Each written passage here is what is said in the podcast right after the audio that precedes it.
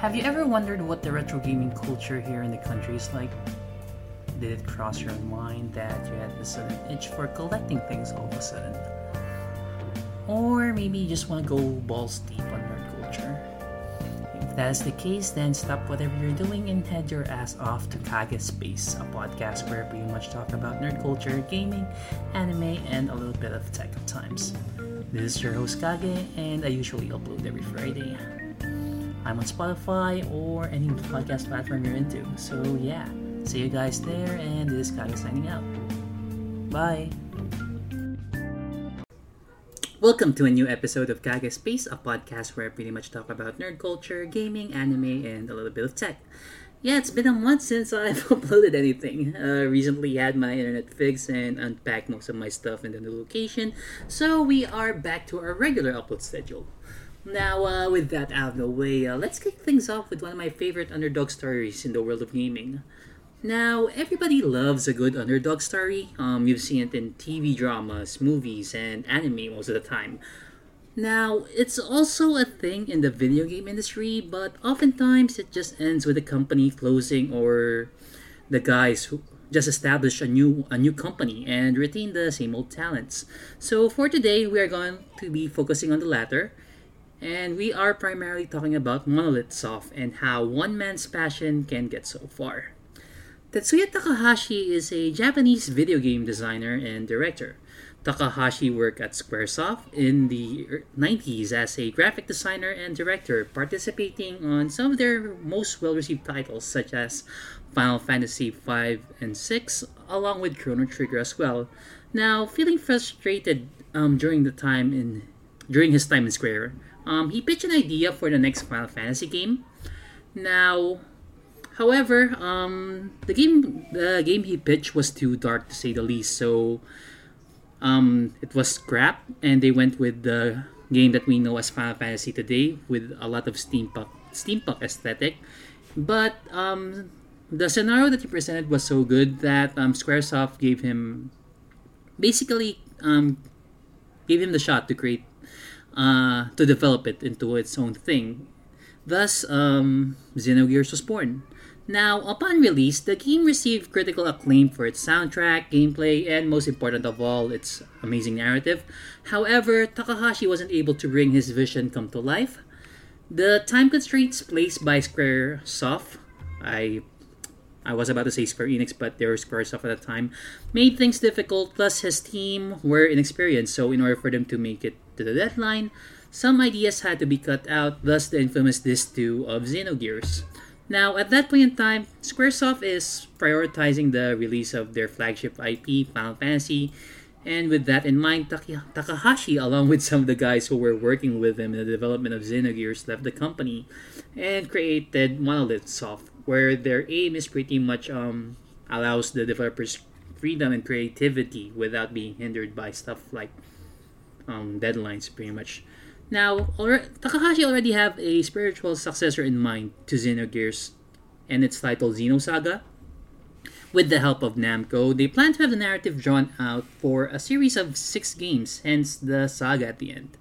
Now, it's sort of a reboot for Takahashi as well, since he wanted to expand upon the themes that were that were on display for Xenogears. Now, the first game in the franchise, um, Xenogears Episode 1, was critically acclaimed and sold decently well. However, the second game, um, Episode 2, I'm not gonna say the German words because I'm gonna butcher it, um, just barely hits 50% of what Namco expected. So, from a series, excuse me, that was originally that was originally planned to be told in a span of six games has been cut down in half. Though the story of Xenosaga came to a satisfying end narrative-wise, the team was pretty down about it. They spent um, a total of four years in this franchise, and you can clearly see that there are improvements with each entry. But once again, the same issues that plagued Takahashi in SquareSoft haunted him and haunted him with Namco. Plus, um, basically, it's his inexperienced team, plus the monetary expectations and time constraints made it difficult to bring to life his huge idea and during that point, um, Namco was gonna going to be merging with Bandai as well. So they are on the trajectory of being back in the same spot that they were trying to avoid with Squaresoft. Now, at that point in time, uh, Nintendo came by and offered them to be a first party developer for them, and this is where things are starting to turn around. Nintendo pretty much gave Monolith Soft everything they need, all the time in the world to develop their title, and no budgetary constraints. Um, that's how strong their faith in Takahashi is and his team, considering the amazing work that they've done with the Xeno entries. Now, the concept they presented, by the way, is a world with um, filled with water, where two towering titans are clashing with each other. Now, the game is titled um, Monado, the beginning of the world. However, Satoru Iwata, the president of Nintendo at the time, requested the name to have the word Xeno in it, pretty much honoring Monolith Soft's previous works.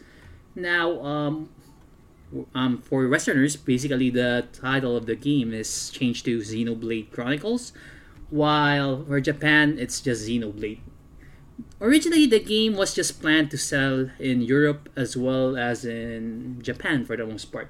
Um, Nintendo of America uh, um, have actually no faith in this damn uh, has no faith in this game considering um, the franchise was pretty niche considering it's received critical um, acclaim.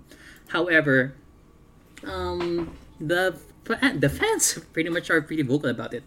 Um, to those of you who aren't aware, there is this thing called Operation Rainfall, where the objective is pretty much bombard Nintendo of America, um, requesting games for free titles. The first one was, of course, the one we were talking about, is Xenoblade Chronicles. The next one is The Last Story. And the other one I kind of forgot, but it's um, let me do a quick Google search here. Um, Operation Rainfall let me double check which one. Okay which games are included in operation rainfall? All right. Okay so uh, basically the, the free games are xenoblade chronicles. The next one is the last story which is um, hironobu sakaguchi's um, coming back directing a, a game pretty much. And the last one is the last story simply because it just looks cool. Now um, the fans are aware that um, corp, um, corp, corp, corporate or companies rather, um, specifically Nintendo, um, doesn't really give a fuck about the passion of the fans here, and basically they chose those three titles because they know that they're the most likely ones who are gonna be able to make a profit, pretty much. And due to the success of Operation Rainfall, um, we have all of those games. Now, I'm not gonna be talking about how successful Xenoblade Chronicles is, because it's just gonna prolong the podcast longer than it should be. Um, there are way too many amazing content, um, content, right? Or what's the term here? Um, guys who make content around it, basically. But long story short, the game sold well. Um, it managed to create its own franchise, its very own franchise, with a sequel, with a spin-off Xenoblade Chronicles X, which is primarily um, focusing on the exploration, and you get to use mechs. Um, Xenoblade Chronicles 2, which is the recent game in the franchise, and by next month, we are gonna be seeing Xenoblade Chronicles 3. So yeah, um, this is what happens when you give um, one guy who has a great vision, pretty much, and has come to deliver. And just want to say thank you to want to say thank you to the fans as well because you guys pretty much um annoyed Nintendo to bringing out Xenoblade Chronicles. Now, um, with that long intro, well, that's basically what I wanted to say. Um, if anyone's curious, um, my experience with the franchise pretty much started with Xeno Xenogears. Um, I never played it on the original PlayStation. I just played it on an emulator. Funny enough, um, when I was in my college years, when I have an access to a tablet, pretty much that can uh, that allows me to emulate PS1. At the time, it's kind of hard. It, um, Bluetooth um, controllers were not really common that can actually pair with Android emulators. So it's kind of hard for me to control, but I was able to play Xenogears, and when I had a PS2, I soft I soft modded mine, and pretty much played Xenosaga. And right now, I'm actually on the verge of pl- finishing Xenoblade Chronicles 2. So I can say without a doubt, um, from personal experience, that um, the franchise is amazing though there's gonna be some growing um growing pains with Xenogears. It aged well in my opinion, but the second disc is something that will throw off most players. But yeah, with that out of the way, um, I'm just excited to play Xenogears, um, Xenogears Chronicles 3, though I won't be playing it right off the bat, simply because I'm still not done with Xenoblade Chronicles 2. I'm at chapter 8, and I'm taking my sweet ass time doing all the um, Blade quests that I have currently because I don't want to get pawned by bosses every, or the late game bosses rather. But yeah, um, that's about it, and sorry for rambling for almost 10 minutes. Um i'm trying to keep my content short as it is because you guys have your own time and i have mine as well. Plus it saves me the trouble of editing or adding um removing parts later on but yeah with that out of the way that's the end of this week's podcast episode um it feels great that i was able to record once again um sorry for the background noise noises if the mic managed to pick up anything. Um, I'm living in a compound at the moment uh, for now, and there are a lot of kids here. And aside from that, um, I have guys with motorcycles. Other than that, um, it's mostly quiet at certain points of the day, but that's about it. Um, if you love my, uh, if you love the content that I brought up, please feel free to check out my previous podcast episodes. Um, aside from that, um, you can also check out the guys that I have been um, recording with, like um, Lisa Weibo Podcast, Batch of Dismissan, to name a few. And yeah, if you guys want me to, um, if you guys want to uh, help keep the lights on, I do have uh, Gcash basically. That's 0956339108.